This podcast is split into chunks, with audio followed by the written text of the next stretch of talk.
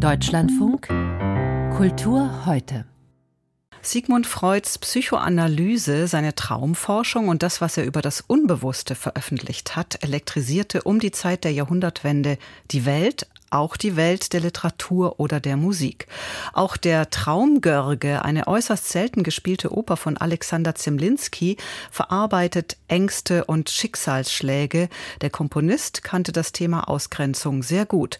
Gustav Mahler, damals Hofoperndirektor in Wien und Auftraggeber des Werks, war ein prominentes Opfer antisemitischer Ausschreitungen. Nach seiner Entlassung 1907 wurde die Zemlinski-Premiere umstandslos gestrichen. Trotzdem ist der Traum Görge eine große Märchenoper. Frage an unseren Musikkritiker Uwe Friedrich. Was kann an der Handlung um den Traumtänzer denn heute noch interessieren? Vor allen Dingen ist es ein Plädoyer für die Fantasie und für das Träumen. Im Epilog wird dann auch so eine Synthese hergestellt. Der Traumgörge macht eine Entwicklung durch, wird schließlich zum Unternehmer. Er übernimmt eine Mühle, ist da erfolgreich, lebt aber oder, oder flüchtet sich immer wieder in die, auch in die Märchenwelt. Er hat seine Liebe gefunden. Es fängt an mit ihm als Außenseiter in dieser Dorfgesellschaft und es gibt so einen Bully, der männlich, chauvinistisch, auftrumpfend ihn vor versammelter Mannschaft fertig macht. Das ist noch am ehesten, was heute deutlich sichtbar ist in diesem Stück. Also viele Themen.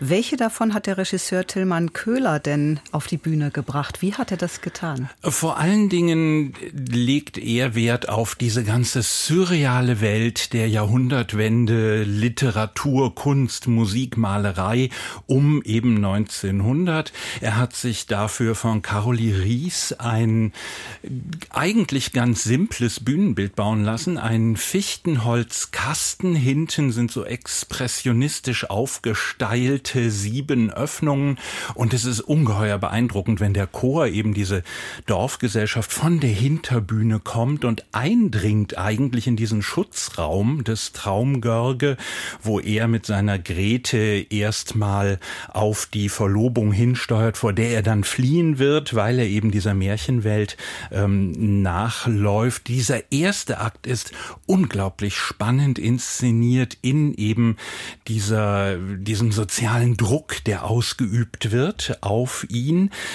Danach, nach der Pause, verliert Tillmann Köhler das leider etwas aus dem Blick. Es wird dann ein bisschen brav und schön bebildert. Die Handlung ist nachvollziehbar, aber im Prolog, ich sagte gerade, Görge wird zum Unternehmer.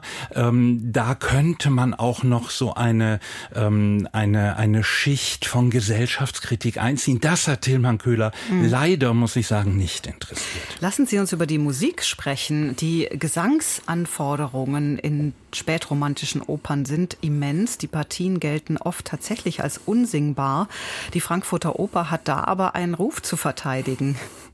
Ja, und den verteidigt sie auch diesmal wieder glanzvoll. Görge, das ist AJ Glückert.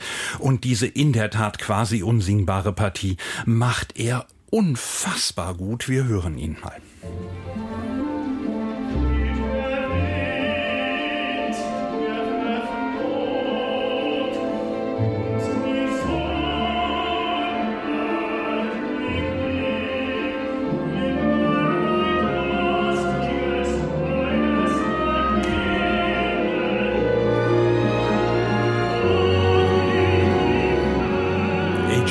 Musiker, der diese ganzen Aufschwünge auch wirklich auskosten kann, scheinbar mühelos, wunderbar, auch wie er diesen Außenseiter spielt.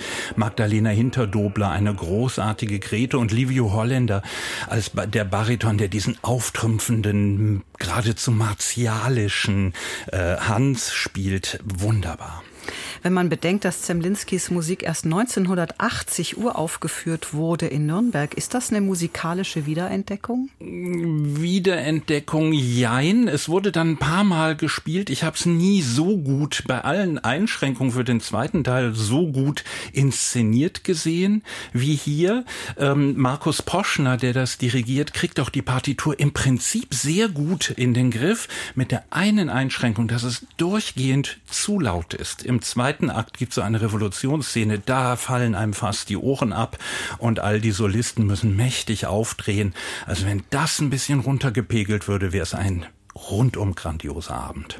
Uwe Friedrich, vielen Dank für die Einblicke in die etwas unbekannte spätromantische Oper von Alexander Zemlinski, jetzt in Frankfurt am Main zu hören und zu sehen.